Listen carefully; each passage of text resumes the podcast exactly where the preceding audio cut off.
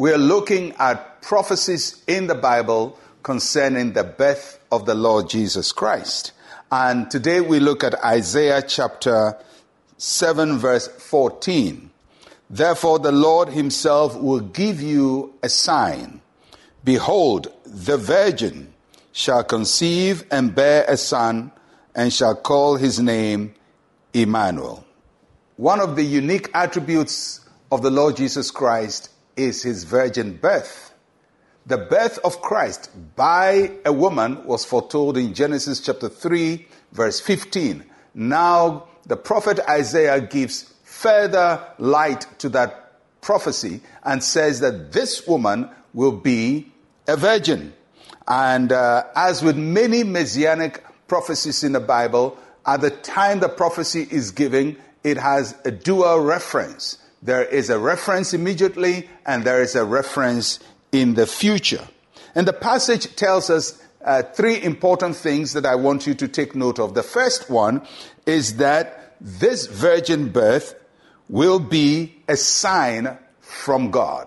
It will be a sign. A sign is something that marks something as unique. So God is going to use the virgin birth to mark out this particular child as a unique one. And that is why you search through history, there is no one who has been born of a virgin. And there will never be anyone born of a virgin. Why? Because this is a sign. This is something God had to do by intervening in the natural course of life and do something which has never been done before. So, although Jesus Christ uh, lived a normal life amongst us, his beginning is like no other person. It's a sign. The second thing is that he will be conceived without a man.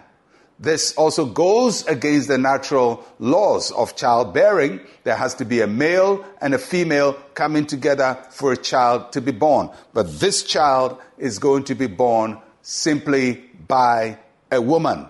The virgin shall conceive. And the third thing that we see from the passage is that the child that is born will exemplify God with us. His name will be Emmanuel, God with us. So the birth of this particular child, foretold in Genesis 3:15, affirmed in Isaiah, will mean that God is now living amongst us. God is making his habitation in our lives. Now, when you look at this prophecy, it shows us how God infuses the usual with the unusual, the natural with the supernatural.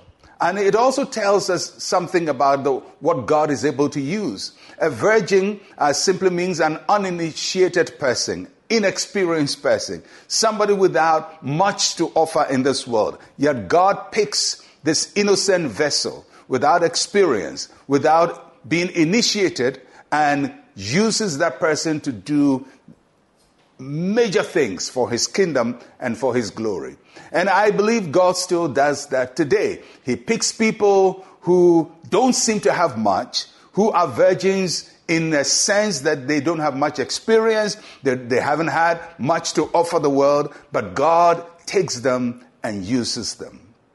So if you don't have so much to offer the world, God can do a lot through you. If you think your life is just in the backside of a desert, nobody thinks about you, you think you are nobody, God thinks you are somebody, and He can cause you to do great things uh, for Him. And in Christ Jesus and His birth, we see God picking this woman, Mary, and using her in this tremendous moment of history. A virgin conceived. Let's share a word of prayer. Say with me, Heavenly Father, you are a God of miracles, signs, and wonders. Use me for your purposes. In Jesus' name, amen and amen. I'll catch you again tomorrow. I'm Pastor Mensa Otabil. Shalom, peace, and life to you.